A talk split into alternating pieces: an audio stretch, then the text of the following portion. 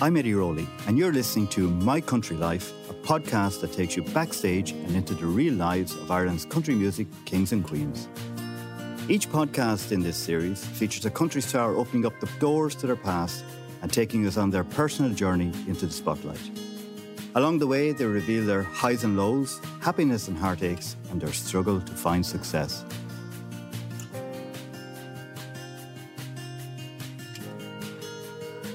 Here we meet Father Brian D'Arcy, who, among other roles, has been chaplain to the world of Irish show business and a friend and confidant to our entertainers through the decades. Father Brian has had a remarkable and varied life, but in this two-part podcast, we focus on his experiences through the world of music, starting in the showband era back in the nineteen sixties. Father Brian takes us back to his idyllic childhood in County Fermanagh, playing football and listening to modern music. And he talks about his decision to become a priest and the dark days that followed.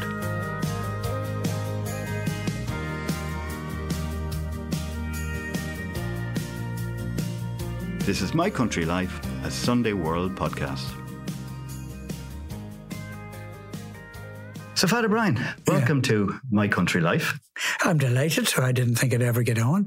Uh, it was such a, a, a race of stars on, which is great, and congratulations on it. And it'll, actually, it's a fantastic thing because it'll actually give a history of country music in time in Ireland. Yeah, uh, at, a, at a very crucial time, a change of a time too. So it's a very useful and a very good thing, not just for entertainment's sake, but for uh, you can imagine, for example, if there had been a thing like that for the beginning of the show bands, how different our knowledge and history of the showband era would have been yeah. uh, if we had that kind of information that you're finding out over simple chats with the people who run the business at the moment, who are the business. And you were there from the very start, and we, we, we'll go back to that later on. But first of all, a little bit about your your, your background and your childhood. You're you're a Fermanagh man. Uh, I'm uh, born in Fermanagh, uh, all right. Um, um, um, two of my family were born in Omagh. Uh, okay. Because uh, my father worked on the railway and he was uh, a good footballer at the time uh, and played Hugh. for Hugh Tourish, and he played for Fermanagh for ten years or more, and then um, he went to Omagh and played there with Omagh, and there wasn't much during the war to own stuff anyway, but he played the, with them uh, and then he got changed back to Enniskillen uh, just in uh, nineteen forty-five, just in time to make me a Fermanagh man instead of a Tyrone man, right. Which means uh, I've never won an Ulster title, and, and if you'd have waited six months, I'd seven. Because you're a huge G A A fan, aren't you? I'd be, I'd yeah. be a huge G A A fan. I, I like, you know, I like, I like politics, I like religion, uh, I like people mainly, and, and if you do that, you're, you're very much involved in everything. I like music, I like, I like G A A. I, I also, have a, I was chaplain to Shamrock Rovers for ten years uh, with Jimmy McLaughlin when they were manager in the eighties, and they won, I think, five leagues and six cups to four cups in that stage. It was a very successful period in Rovers history. Um, and uh, so, I, you know, I follow all sports. I was Barry McGuigan's chaplain when he was fighting all over the place too. Uh, and then, of course, our, our late and great Jimmy McGee. Um, we both of us were uh, permanent fixtures in the National Stadium for amateur boxing as well uh, as many other things. So I've always had a keen interest in that. I don't take holidays. I don't do anything. But I, I find that if you keep in touch with people, it keeps your your feet rooted. And the best way to keep it is, is the very things, the human things that we do. Football, sport, joy, happiness, arts. Uh, and, you know, that's how you're able to know how people feel, and you're able to be of some value to them because you speak their language. They're a common, it's a common language. Common language, yeah, yes. Yeah. And it all started for you in, in, in the family home, a, a, a little cozy little cottage, uh, as you described it, and your dad being a mad G A A fan. The the guy, the men would, would uh, come around to the house most nights of the week to talk about football. Most, and my father was chairman of the club as well for a long time, and a poor club. We were, emigration hit us hard at the time. I remember uh, uh, my father being chairman of the club, and there was no field in the town, so they went round. Uh, himself and a man called Sandy McConnell, the father of the great McConnell family, Cormac McConnell, a journalist, Sean McConnell, the agricultural correspondent of the Irish Times, Mickey McConnell, still with the Kerryman Tralee, um, Cahill McConnell, uh, who was with the Boys of the Loch and a great musician too. So uh, their father, Sandy, and my father uh, would have the meetings in our house. We had a good big hearth, turf, fire with ash sticks burning and them clicking at night uh, and a tilly lamp. Uh, and then we got the electricity. So it was one of the few houses that was electricity because we were in a unionist area, uh, and electricity came to the unionists before it came to the to the to the rest of the people. So we happened to get it early. So that's how we started. That's how it started in football. We, there was no. There was no television that time. Uh, in fact, there was very rarely what they called a wireless. Now, Eddie, you're too young to know what a wireless is. I know uh, what a wireless is. uh, and um, it, it was a big Murphy Richards wireless, um, and it had a wet battery, which, uh, I mean, I mean, you had to get the battery charged uh, every week. And so you had two batteries. You brought one into the shop in town to get it charged, and then uh, you brought it back, and then you brought the other one in, and that's how it is. It was saved for news, um, uh, football, um, and a play on a Sunday night from uh, the R T E players. They used to have an hour-long play or more every Sunday night. People gathered for that around the place and came in uh, to it. But matches were the big things. Matches, football matches were the big things on the radio. Um, and they'd be out the door listening to it. Um, yeah. And I knew everything about Croke Park years before I ever got to it. And I, my biggest worry, I'm not, I was that innocent at the time. I couldn't understand how Michael O'Hare fitted in that box. It's in yeah. the child's imagination. Just, I just couldn't put the two together. Yeah. And later I became great friends with Michael O'Hare uh, and Tony and, and Peter and all of them uh, through the G A A, and we used to laugh about that, and uh, uh, how Molly, the wife, uh, how, how Michael fitted into a little box like that. Um, and he broadcast ninety-nine All-Irelands. Wow. Michael O'Hare. In- in- incredible. He, he didn't get the one hundred when he got a stroke before the one hundred. Ah, very sad. Yeah, yeah. Very sad. And g- going back to those childhood days, you, you said uh, when, when the men would come around before the telly and the radio and everything like that to chat about football, that's where you learned the art of storytelling. It, most certainly it is. And, and old fellas used to come in. Pensioners, we were on the side of the road, uh, uh, um, which not every house was, you know, and the roads were dark and there was nothing on it. They'd go down to Cathcart's shop and they'd get their pension or get a, you know, a loaf or something like that. There wasn't a whole pile to get. On the way in, the, our house on the side of the road, and the, uninvited, of course, and nobody ever was invited in. They just knocked the door. Can I come in? I'd come on in, and they sit down and have a cup of tea and, and break their journey home or dry themselves out from the rain, which they often did at a fire. Um, and then they would start chatting, you know, and they tell you about, and I, I was over listening to these men, you know, talking about ghost stories, about great footballers that were there. Uh, I learned the art of storytelling from a man who started a story, and you knew it was a good story when everybody else stopped. Right. And listened. Yeah. Uh, and he, he didn't know he was a good storyteller, but he had it worked out in his head so well that he, uh, you know, he he um, he broke the story generally, unfolded the story just beautifully, and you were on the tip of your seat waiting to hear this had ended, how this would end. Um, and of course, he couldn't go home until it did end. Yeah. Uh, and and that was wonderful. It was wonderful. Yeah. You know, the people would say things backwards. There was a man who used to come into our house, and he, he had false teeth, and he used to rattle them in the face, and in his, he was able to turn the teeth from top to bottom without taking them out. You know?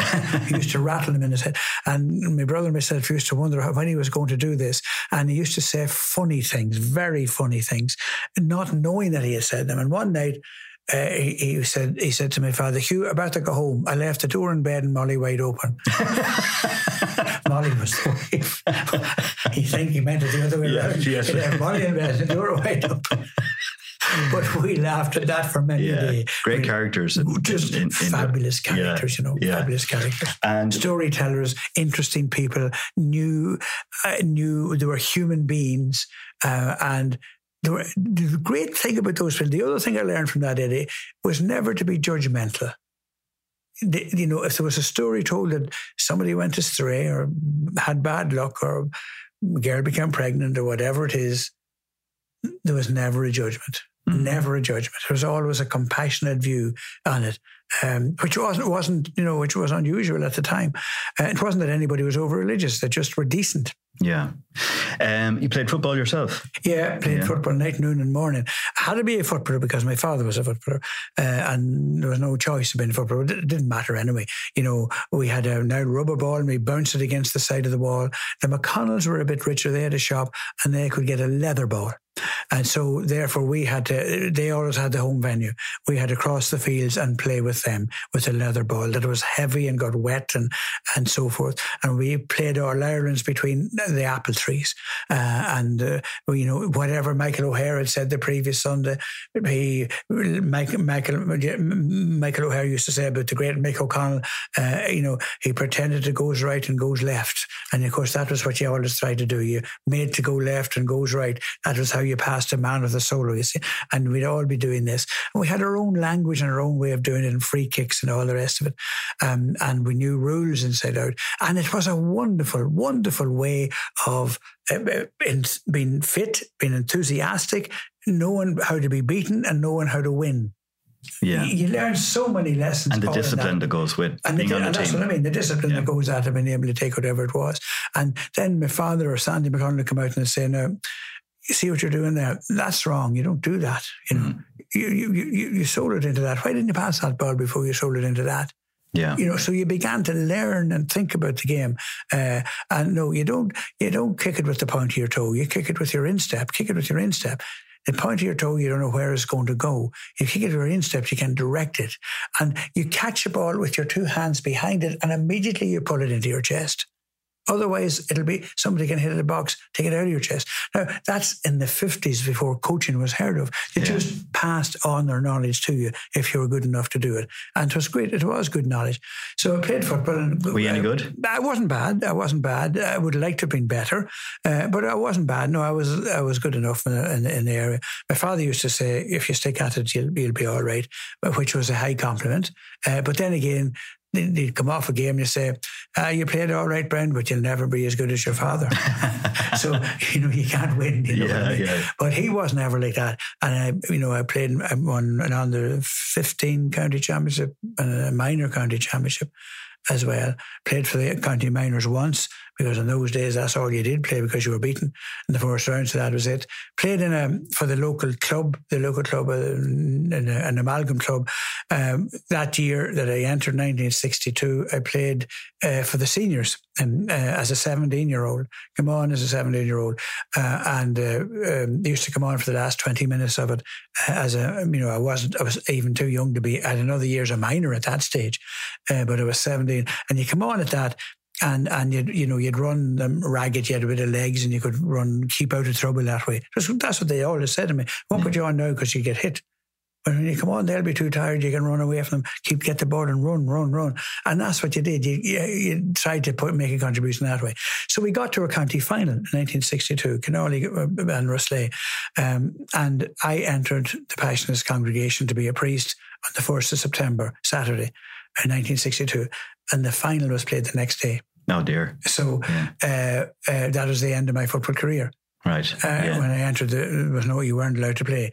And I didn't know, we weren't allowed letters. We were locked up for, it was an extremely tough regime. Nobody could visit you for the first year at all.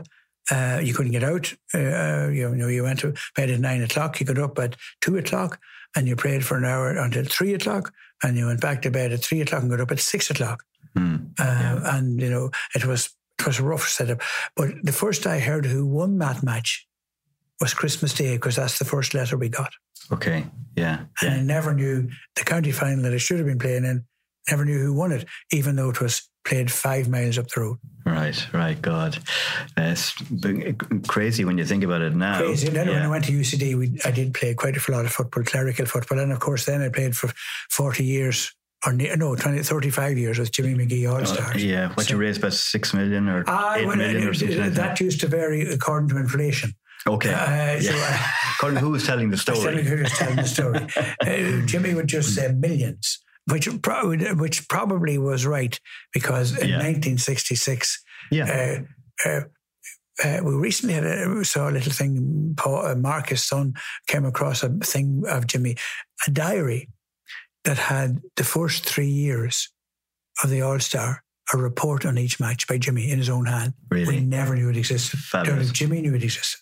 Yeah. And it was three thousand pounds and four thousand pounds in sixty-six, sixty-seven. Huge that's amount. What they were. I mean, what, what, that's huge money. Yeah. Yeah, yeah. That's it. Yeah. And so so it probably was millions over the over fifty years we were on the road. And these were all the all the people in the music industry. So we're going to primarily talk about your, your, your life in music, because uh, if we were to take in your entire life, it's I would suggest to people to buy your book. Uh, Aye, it, it, has it has to be said. It has I, to be said. There's still some it's around a, it. It's a fabulous book. And well, thank you for read. saying it that. It really I, is. Um, it's an incredible life. But we're, we're talking about music in this podcast. And um, I suppose Radio Luxembourg really, uh, when you got your electricity, um, introduced you to pop music. Yeah, that, that's absolutely right. You did. There, there, were, there were very few programs on R T E. Uh, at yeah. that stage, Radio Éireann. But it'd be people like Walton's programme and that sort of music. And the great Joe Lynch, who was a comedian from Cork, was also a very good singer, uh, and that sort of thing you would have. And the Richie Fitzgerald Céilí Band, you, you had those sort of things. And, and you listened and you knew, I knew all about them. And Kieran Kelly's Céilí Band and all of those, Brendan Shire, and all those Céilí Bands, and Malachy Dourish and uh, there were all of those, McCusker Brothers from Armagh. There was, there, there was a, a row of them around the place, Kilfenora, of course, uh, and all of those. And Uh, Azaro, Céilí Band. There were so many of them, and they were, they were they were like bands at that time. And they stopped playing Céilí and they became playing in old time. That is to say, they played Céilí music, and then they would do, Uh, if you want to put it, secular songs, old time waltzes and hits uh, for half of it. So it was called Céilí and Old Time, right. uh, and that was the precursor, the, the precursor to, to the bands, uh, to the bands. And and and then, but Radio Luxembourg came on the thing. It was two oh eight on the dial. It was a medium wave, two oh eight on the dial, and I never had that off. I had that on all the time. And my father used to say, "You can't study with that racket," you know. And I we've say, all heard that, Brian, in our, exactly. our childhood. I said, well, I can't study without that record, and neither I could. Yeah. Uh, you know, I'm, I'm, and even to this day, if I'm doing something and thinking of music it, in the I background. Love music, and I love music on listening to it. Same. Uh, and, yeah. and, uh, and that's the way it is. And to Pete Murray and all of those guys, guys that I met later working in the B B C, mm. um, um, and uh, you know, there was Irish requests, and there was. Then that's when you heard the real pop music of the time. Uh, and you know, that, and it just became a huge, huge thing. And the show bands came, and then visits to Ireland, fellas like Billy Fury and Lonnie Donegan and Jim Reeves and uh, Acker Bilk and all of those ones used to come on a short tour of Ireland too. Sure, it was, you know, the world was, imagine, imagine Billy Fury coming to this, imagine yeah. Adam Faith coming to your local place, and you'd go to it. The, the fact that we got off the bicycles and got into cars was also a big help. The whole thing came together. Previously, yeah. you could only dance in your own local hall because you could only go on a bicycle.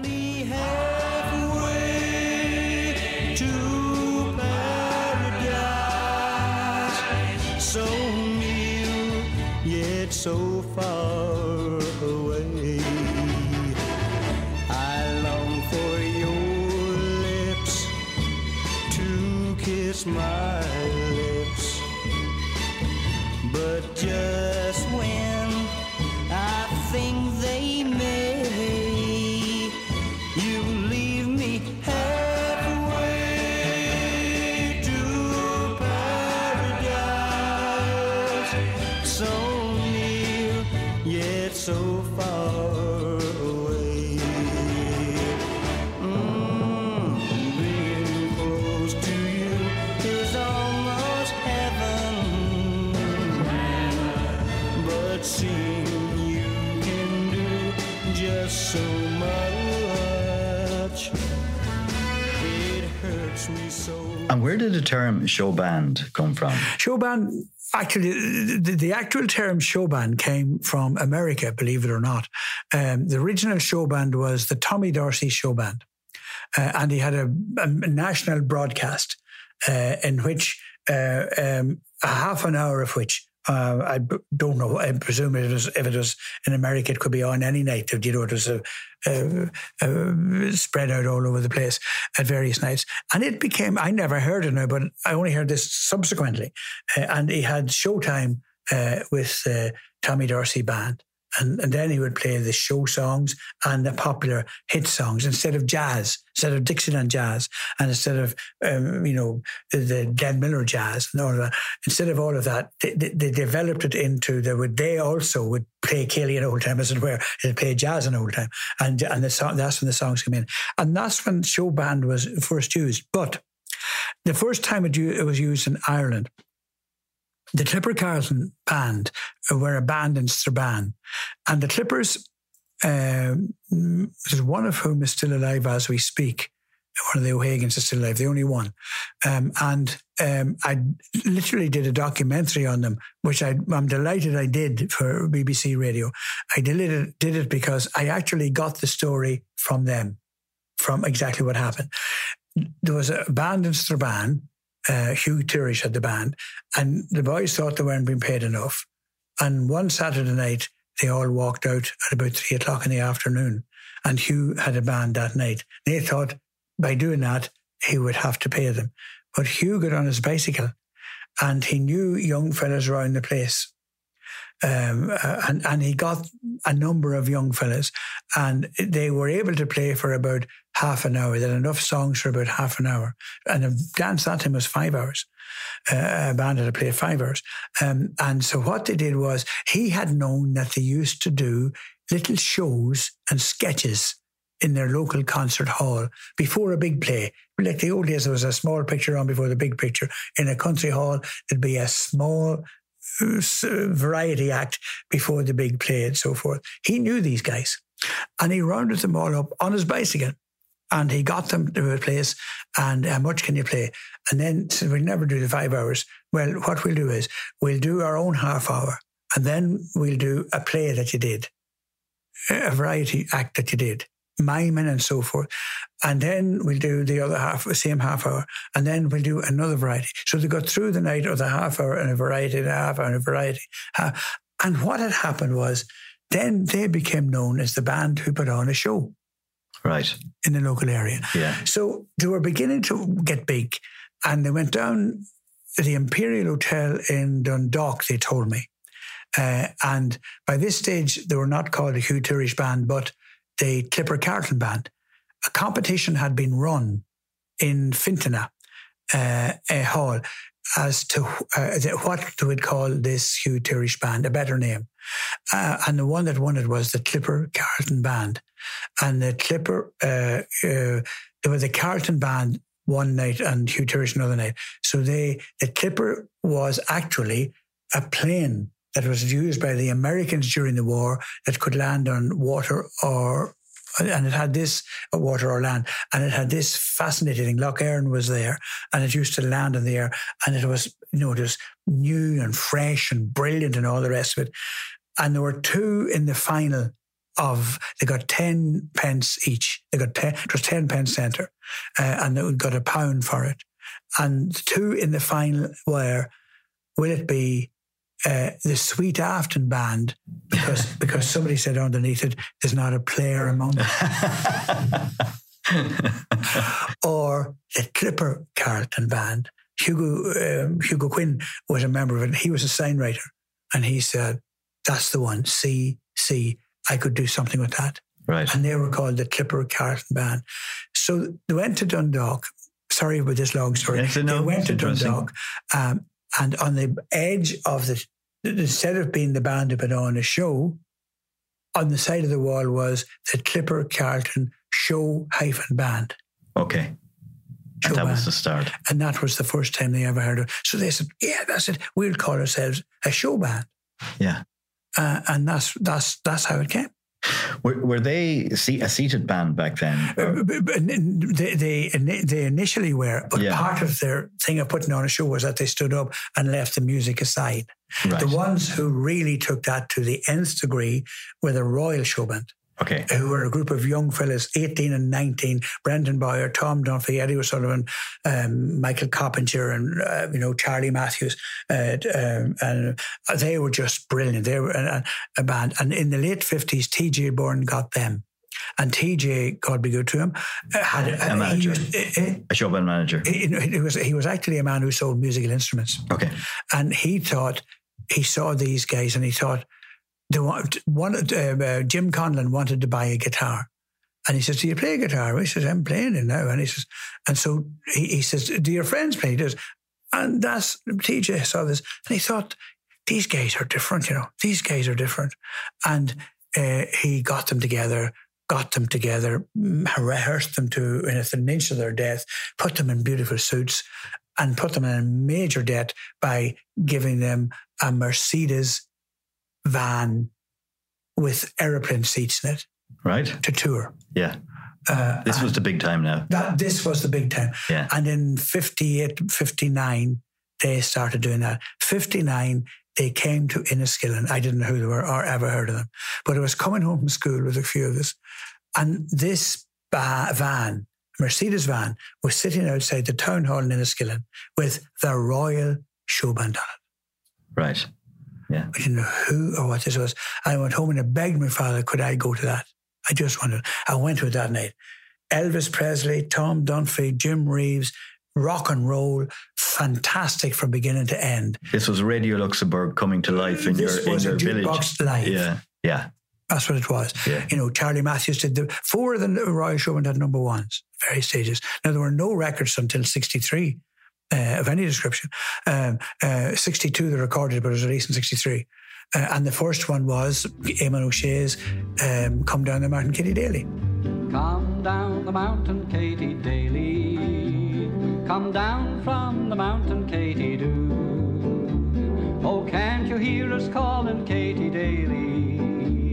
We want to drink your Irish Mountain Dew. When our old man Katie came from Tipperary in the pioneering year of forty-two. Her old man, he was shot in Tombstone City for the making of his Irish Mountain Dew. Oh, come down the mountain, Katy Daly. Come down from the mountain, Katy do. And Brendan Boyer wasn't the lead singer. It was Tom Dunphy and Jim Conlon were on it. And the flip side was Tom Dunphy and Jim Conlon doing a, a, a great Leuven Brothers song called I Heard the Bluebirds Sing. That was the first show band record that ever. Then then came Elvis and Kiss Me Quick that that, that Brendan did. Um, Hucklebuck later still. Uh, I Ran All the Way Home. All Elvis tracks that weren't his here, Brendan did them. And it just... electrified the place. And all of a sudden it wasn't enough to come and play music. You had to put on a show. I mean, one of the part of the thing was Brendan uh, um, Tom Dunphy had, on the bass guitar it'd, it'd bend over and Brendan as Elvis would jump over him on stage. Right. You know, yeah. Brendan was only eighteen at the time. Yeah. Uh, and and it was it. I, I that's once I saw that that was the bug that hit me. I, once I saw that I said, this is just, I never was as excited about anything in my life. It just was the thing that clicked music. And then I went to, I was going to Omagh, had been in Omagh in school, and there was a, a Saint Jude's band and a group, group of fellas started there. There were a couple of bands started together. Melody Aces came from that area, but th- these young fellas, uh, Brian Collin, Frankie McBride, Artie McLean, uh, Leo Doran, Ray Moore, they all got together as the Platters Show Band. And they were sued by the Platters in America. Okay. For using their name, as the Drifters were uh, initially as well. Uh, and Joe Dolan's band. Joe Dolan's band. Yeah. Uh, and they, they had to change it to Platter Men. Right. And yeah. Jim Aiken became their manager. Okay. Uh, yeah. And that's, that was how he started the business. Later to, be, to go on and become one of the biggest promoters in, in, in Ireland. In the, well, in the world. In the world. In the world, yeah. Absolutely. Well, when, when, when you die, and Garth Brooks and Tricia Yearwood fly in from Nashville or from Oklahoma, Oklahoma yeah. uh, uh, in a private jet, yeah, into the plane and come in and sit in the front row of the chapel, yeah. Uh, and and and uh, Charlie Pride and John Dane's the same. They all come over. So, so Brian, you you were really excited by all of this. Mm. This was a fantastic time in in any teenager's life. You know, great bands, great music. Finally in Ireland, and you end up going into the priesthood and leaving it all behind. What were you thinking of? Oh, many a bishop was asked that since. And many times I've asked myself that too. I don't know. I suppose it's a, it's a funny thing. I really, the night before I entered, I went to a dance with my brother in the Astoria Ballroom in Bundoran. The, the Melody Aces and... Uh, the Capital Show Band were there. That's that's how it was so much in me. Um, but I just had something about a priest that said to me in the confessional box one day. He said, "You should think of becoming a priest." And I had no notion of becoming a priest, you know. And I went home and told my mother and them what the priest had said. And they said, "Put that out of your head. You're not become a priest. You're not good enough. You're too fond of music and you're too fond of football. You'll never make a priest." How right they were. How right they were. three thousand years later, here you are. uh, and, and Talking I, about music. All I had to do was, I said, I have to give this a try. Yeah. So at the age of seventeen and three months, um, I entered it uh, in the Grand for this awful year. Um, and then I uh, got through that and took vows and was sent to Dublin to university at eighteen. Um, my mother died at nineteen, uh, which sort of straightened my mind and how I think I thought about things a lot after that, you know, because she was, she was genuinely a good woman. Um, and, and Brian, sorry, you you only saw your mother twice? Twice when after you went in, after, after yeah, you entered. Uh, twice after I entered. The second time being in the hospital. And the night yeah. before she died. Even though you were just down the road. I even I even I didn't see them at all for the first year. thirteen months, as a matter of fact. And then I made vows and they were allowed to come to that. Okay. So that, and yeah. then we weren't allowed home at all, as students either. Um, um, uh, but it was, you know, it was it was wrong. It was, I wouldn't yeah. attempt, attempt to defend it. And I wouldn't say it was brave in any of us. You just, you got into that thing of, well, if I want to be a priest, I have to put up with this. Mm. Yeah. So that, and you put up with it, knowing that it was stupid, knowing that it wasn't good. And I was at university, we were not supposed to talk to anybody at all. I talked to everybody I could. That's not like you, Brian. No. no they, and, and, you know, because I, I knew in my head that Vatican Two was announced the year I was in the novitiate. And anything I read about that was telling me, we have got to change. Now, my biggest fault was, I actually believed that, mm-hmm. you know, uh, I believed that that was what we were supposed to do. So I learned Latin and all of the other subjects and theology and moral theology and ethics and passed all my exams in them, knowing that I'd never use it. So I had to read on the side to find out what the real world is about, knowing that that was dead in the sixties. Yeah, uh, yeah. And when I was ordained in nineteen sixty-nine, um, I was ordained then, uh, and I knew that everything I had learned was absolutely, utterly useless. Uh, and um, I, I learned as much as I could on the job. And then in nineteen, about ten years later, uh, I asked to go to, for a, a year's study, postgraduate thing in Berkeley University in California, so that I could get a, a theology that would be hold me together in this world. And the theology was really, see, when you look at it, Dylan was questioning everything. Christopherson was questioning everything. Simon and Garfunkel were questioning everything. Van Morrison was questioning everything. The, the artists were actually on the same level. Mm-hmm. You know, and that's why the, the music to me was more relevant than the theology. Right. The, uh, the Joan Baez of this world, the Dan the Berrigan brothers, uh, the, the, all those, you know, Carole King, all those fantastic writers, and and, and their, their songs are still brilliant. They're still, you know, you, you listen to a song of of of of uh, like Simon and Garfunkel, Christopherson, uh, Dylan, uh, Johnny Cash, you know, that era, Merle Haggard slightly later, but they're all talking, trying to find a reason for living healthily. Yeah, yeah. And that's what all the music was about, country and otherwise. Mm-hmm. Uh, and the Beatles, the Beatles are the same. You know? And speaking of the Beatles, um, you, in, while in Mount Argus, um, you were quite rebellious, really. you know, uh, you know, you're complimenting me on being rebellious. Uh, I hadn't the brains to be rebellious. Just the honest to God truth of it, Eddie. I really hadn't the brains to be rebellious. I did the stupidest things because I wanted to do them. I wanted to see the Beatles because the Beatles had come when I was in the novitiate. I came out of the novitiate in, in October sixty-three, and on the way to university, I could see nothing but Beatles. I didn't know what the hell they were talking about. And since we weren't allowed to get papers, I had no way of finding out. you know. Yeah. But I sneaked round record shops and so forth, and we were allowed to listen to Hospital's Request on a Wednesday afternoon. And sometimes Terry Wogan or Mike Murphy would play the Beatles. And then I said, these guys are just different. They were absolutely different. And so I saw they were in the Adelphi. Well, you know, you know, it was nothing for me to go to a dance. You know what I mean? Yeah. So I thought it was... I so you're out in Kimmage? I was in, I was in Hardscross there. In Hardscross, yeah. We were near Kimmage, yeah. yeah. And, and uh, I, the back window was open, and I went down the stairs when they all went to bed, because they were in bed at nine o'clock, and, and they all went to bed. I got out and got a bicycle and, and rode down to Abbey Street. I knew where Abbey Street was, uh, and I got down to it, and with a, with a collar on me. Because they had no other clothes. Yeah. Uh, uh, and and the guard says, "I, young father," he says, "I don't think you should be here. This is not where you should be." Uh, and he, and so there was, there was, the guards were holding back mountains. And did people. You tell him you were in heaven uh, here at the Beatles? Oh yeah, I'll tell you something. I think you'll understand.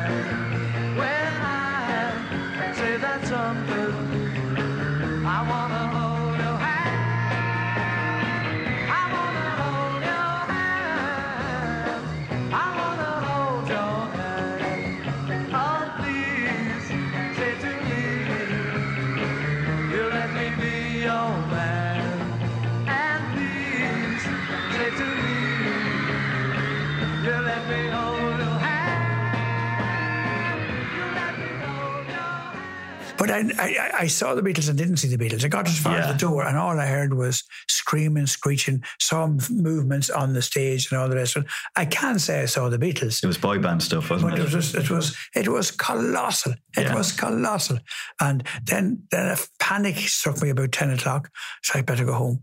Uh, uh, you know, because you, you, God knows. I then thought, what have I done? So I got in the bicycle, went back home, parked, got in through the window, went to bed. Never told anybody until I was ten years at the end. Did you confess it to an Why? To, to an old priest? No, I did. Did but you? I did. uh, I said, I said, I'd, I'd, I'd done something that I shouldn't have done. When I got out one night, uh, but I got back in, uh, and he says, uh, "You're back in. You're all right." And there was no, there was no problem to it. No, he, he'd never heard of the Beatles. He, so he did, there was no point telling him about the Beatles because he would, he thought I was talking about things, and cockroaches running around the floor. uh, you mentioned Hospital's uh, requests there. Uh, Tressa Davidson was one of the presenters uh, on, mm. on on that, and uh, she missed her cue or overran her uh, script one day. Yeah, the one I heard was Thrasa Davis and that, and I, I broadcast with Thrasa later on, and she did not like to be reminded of it. So that tells me that it, that it was Thrasa Davis. Uh, it, it was. There were famous ones. There were a number of famous ones in it, and that was one. Uh, the it, it, coming up to the half one, you, you learn afterwards, you know, uh, that you never go out in the middle of a, a record that has a story. So if you're going to finish a program, you finish a program with a nonsense song or an instrumental, but right. not with a story. In case you have to fade it, because it's a mortal sin to fade a story. Yeah. And there was a famous song called "The Hole in the Bucket" uh, by Harry Belafonte. Humorous, funny little thing. There's a hole in the bucket, dear, dear, dear, and it went on and on and on. A big story, and go and listen to it, and you'll find the end of the story. But Tressa Davison suddenly realised after about two minutes into the song that it was news time, and you daren't do that. So she did the most obvious thing. She got the engineer to fade the record. And she says, "Well, now, ladies and gentlemen, I'm afraid we'll have to leave Harry Belafonte with this hole in the pocket." And she never finished the rest of the sentence. I didn't need to. Cue laughter all around Ireland. In kitchens all around and, Ireland. And in hospitals. And in hospitals. Oh, yeah, in hospitals, yeah. Um, and you... You got to know that you got to become friends with the um, show bands. Mm. Yeah. Again, because of no money uh, or anything like that. And again, because of the connection with Omagh. Uh, the, the bands used to come down. They stayed, all stayed at that time in either the Belvedere Hotel, um, most likely the Belvedere Hotel, Uh, uh, oh, in, in Denmark Street. Um, and I got to know that. And on a Thursday evening, we were allowed out, out with out, out on a Thursday evening, and you'd put on your collar and you'd get on the bicycle and you'd cycle into O'Connell Street, walk up and down it, hoping that somebody would ask you in for a cup of tea or a bun or some damn thing, something normal. But we had no money to do it. Uh, so occasionally I would, myself and another guy, I'd say, we'll go up to the Belvedere Hotel, we might meet some of the Splattermen or uh, Buckaroos or Polka Dots or Melody Aces or whatever, some of the boys from home. And I went up and I got to know them there, and they knew what, rightly what is wrong, and then, you know, they'd get you a cup of tea or get you a biscuit or a bit of cake or something like that. And um, so then, because they stayed there, then you got to know the Mighty Evans who stayed there, you got to know some of the Royal who sometimes stayed there, you got to know the Royal Blues who always stayed there, Old Man Trouble and Doc Carroll. Doc Carroll, Andy Creighton was the manager, um, and all of them, they stayed around there. So after a while I knew all the bands, uh, and there was a famous solicitor come songwriter come gangster, come all sorts of things. He'd love to be called that. A guy called Eddie Masterson, uh, whom I'm sure you haven't known, but I'm sure you've heard about Eddie. Um, yeah, yeah. And I know he's the legend. The legend is, yeah. is his. Was his, uh, and he he he he lived in. He was a solicitor, yes, without an office. His office was the inside of his overcoat, the pocket, the inside pocket of the overcoat. Smoked cigarettes without taking them out of his mouth, and chain smoked the whole day. Um, didn't drink, um, went to dances all over the place with bands. If they got into trouble with fines, he got them out of trouble. If they were looking for somebody to buy a house, he bought a house. Uh, um, if you're, if you're, you know, you're talking to some of the boys about how Eddie bought houses and how he didn't buy houses, it's, it's incredible, some of the stories about that as well. Um, but mainly he was involved in music and sport, you know. Uh, he knew everybody in music and sport, because on the road to Croke Park, he, he stayed in the same room in Barry's Hotel for seventeen years. Wow. seventeen yeah. years, one room, seventeen years. Uh, that, that was his home.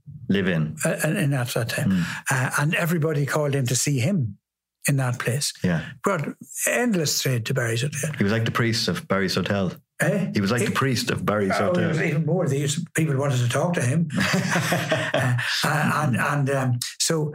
He, I, I was walking on one of these pilgrimages on O'Connell Street with no money in my pocket and looking for somebody that I knew, when three boys outside the Gresham Hotel, I can still see them to this day, Eddie in the middle, and a wee small man on the outside, and a very tall, well-dressed man on the inside, three of them walking down. And as I was going up to them, Eddie says, oh, come here, come here. He, and he said to the boy on his left-hand side, that guy will write for you. I'm looking, I wasn't allowed to read a paper. Stage. Never mind, right? For Never one. mind, right for one. And I said, "What do I do?" And he said, "He said, right, this man's starting a paper in, in to rival Spotlight, because Spotlight doesn't give the country bands anything. So he's starting a paper of his own. He has nineteen volumes of his own. He can distribute it and sell it on that. And and and, and he wants to set up. And he's going to he's going to be the man that's putting it together. That's Jimmy Malloy from." Main Street in Longford. He's a wee printing press down there, and that's Albert Reynolds. You know the Reynolds Ballrooms. That's him. So. I said, but I can't write for a paper. I'd be, you know, I'd be sent home if I was caught writing for a newspaper. Um, and they said, and Albert said to me, what's your father's name? And I said, Hugh. Well, that's great. He says, you'll be known as Huey in our paper. He said, you can call yourself. And we'll also do a column which you call The Rambler. So nobody know who you are. So send two articles next week. And that was in nineteen sixty. Six, I think. It was the year after my mother died, sixty-six. And I don't think there's a week since that I haven't written for a paper. Really? Yeah, yeah. Because yeah. I wrote for that every single week for as long as I could. Yeah. And then I was the editor of The Cross as soon as I ordained, because I was writing articles every and, and editing them. And for, as soon as I was finished The Cross, it was The Sunday World, and forty-six years with The Sunday World. World. So yeah. I don't think, I honestly don't think there's been a week that I haven't had to meet a deadline yeah. or several. Yeah. Since nineteen sixty-six. Yeah. Dancing News was a great little magazine. I, I, I wrote for it myself it la- later on. Mm. Yeah. It indeed. Before it, before I put it out of business, before uh, it went. Before it went, but it was a great. It was great. It was a great little paper. Absolutely. And then Eddie Masterson would go on to write um, a tribute to Jim Reeves. Wrote many songs indeed. Yeah. Awfully the Champions. Yeah. Uh, when the hurlers, when the footballers won, uh, and and they were awfully the champions. He wrote that, and Sligo the champions. Sligo got the won the county. He, he had a great thing. Ah, he was funny. He, he he was a very funny, witty, funny man. Loved by loved by the people in the band business. And he went to a dance in Carrickmacross one night, and the Mighty Avens were there. And Jim Reeves had just been killed in a car crash, in a plane crash in July, thirty-first of July nineteen sixty-four, I think it is. So it would have been the next year, or maybe a couple of months after that. And Jim Reeves was hugely popular in Ireland Huge, at that time. Yeah. Massive, massive. Biggest country star that ever was in Ireland. Isn't Garth Brooks, although he is big, Jim Reeves was the biggest that is ever here. Love me true, or is he holding you the way I do? Though love is blind, make up your mind, I've got to know. Should I hang up, or will you tell him he'll have to go? You can't. And young and old loved him, you know, it was just beautiful. And and um, uh, so all his songs were known, all his songs are known. And Eddie sort of made a composite of the songs in, in Nashville down in Tennessee, a plane crashed through the skies, and then put in a little bit of a song. He'll have to go and put your sweet little blues, wrote that. And he put it together all on a sweet Afton, uh, uh, back of a sweet Afton packet. And he brought it up to, Ronnie Griffiths was the nearest one on the stage, and he showed it to Ronnie and talked about it afterwards, said that'll be, that'll be a hit. And Larry didn't want to do it. At Larry, all. Larry Cunningham, yeah. Because it, Larry Cunningham, because he didn't want to do it, because he didn't think it was anything good. But well, um, Ronnie said to him, there's a low note in it and I can't hit it. You know, you'll have to go, but your sweet little, and the sweet one, you'll have to go. And so that, that is a low note in it. And he says, and you'll have to, so he, I, I said, I'm going to have to do it myself. How do you get to those low notes, Larry? Of course, Larry says, show me that. And of course, he hit the thing, low notes. And Larry got used to singing it. And they recorded it. And it was the first showband record to get into the top ten in the British top ten pop charts. And Brian, yeah, amazing. And there's an amazing story behind uh, Larry Cunningham and Jim Reeves as well, how Larry became Ireland's answer to Jim Reeves. Uh, Larry Larry always had a low voice. In fact, he, in an interview with me, he said, before me, there was no low notes in Ireland. Because only Larry could put it. Yeah. Now, that was, it's, a, it's an amazing statement to make. But when you knew Larry, it wasn't an amazing statement to make. You knew what he sort of meant, you know. Yeah. And I said, what about Shea Hutchison? Well, Shea was good, all right. Shea Hutchison was the lead singer of the Melody Aces. And he also sang Jim Reeves songs um, uh, because he was in the American Air Force and he, used, he, he got the American stuff. And he, Shea Hutchison was marvellous. Gibson guitar, first Gibson guitar I saw in Ireland was with Shea Hutchison. And the way it was, uh, um, Jim Reeves came to Ireland at one time uh, and it was he was badly promoted. He thought he was coming to do concert shows with concert pianos and so forth. Um, I remember I've talked to the members of his band who toured with him afterwards because they were session musicians in, in Nashville and they were the ones who backed all the Irish singers when they're in Fireside Studios with Porter Wagner in Nashville. Susan McCann, Brian Call, Philomena Begley, um, all those. It was Jim Reeves' backing band in those. Um, and I talked to the boys about it one time and they said, He, Jim was in bad form because he was hoodwinked into what he was doing. He thought it was concert hall. Instead, it was back rooms or ballrooms here and there around the country. Pianos, none. He had one stipulation that there would be yeah, a piano in, in, in, in, perfect in, every, tune. in every venue. In perfect tune. Yeah. Yeah. A tuned piano. And he was promised that. He was promised that. And pianos and were taken night, out of, out one, of hay sheds and... One show a night he was done. But he was also doing two or three shows one hundred miles apart in Ireland at that time on roads, you know, that a donkey was used to going on. Yeah. You, you understand what I mean? It wasn't. We don't have the motor, didn't have the motorways. No, no. And, and so he was in bad form. And he went to one place in Donegal and Larry and them were the opening show band for him. And so then he just, the piano, the piano on that night was impossible to play. And Jim said, he can't, he, I can't, you know, I can't do this. And and sang a few songs. Didn't walk off the stage. He didn't do the full show, but he didn't walk off the stage, if you know what I mean. Mm. So because of that, there were a lot of hits that he didn't do. And Larry then said, I know those songs. And he got up and he sang the Jim Reeves songs. So he almost did the show that Jim Reeves didn't do.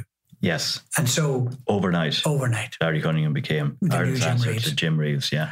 I remember reading a story that uh, Jim Reeves, um, he he was interviewed by an American newspaper magazine and um, he was asked about, you know, what are the audience like over there? And he said, the audiences over here are some of the best I've ever encountered. The pianos are the worst. He did say that. I remember saying that on, on radio one day, that the guys in the band told me that the, the one, they said the audience were great, but the one thing, they did not get a piano in tune in the whole tour. Listening to the programme was Bishop Eddie Daly, God be good to him, in Derry, the famous white hanky man, yeah. who promoted Jim Reeves. Okay. In, in the Guildhall in Derry. And he wrote me a letter and he said, Brian, that is not true. He said, the, the, the piano in the Guildhall was perfectly tuned, was a perfect piano. And Jim Reeves wrote me a letter saying that it, thanking me for the wonderful show that and the wonderful care that he had taken of them. And he enclosed the letter that Jim Reeves had sent him. Oh, really? So there was yeah. a piano. Thank the Lord there was one. There was one in Derry. Uh, uh, uh, uh, and Bishop Daly, I have that letter somewhere, but the, bishop, the bishop's letter, he got a letter personally from Jim Reeves yeah. thanking him for having a tuned piano.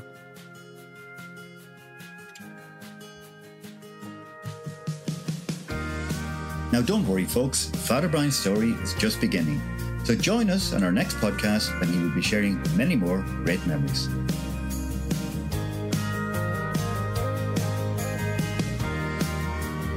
This has been My Country Life, a Sunday World podcast. This episode was produced by Ian Malini, and the theme music is Rose Gold Renegades by Jesse Frisell. If you enjoy this episode, do consider sharing it with a friend or leaving us a review on Apple Podcasts. Until next time, I'm Eddie Rowley, and this is My Country Life.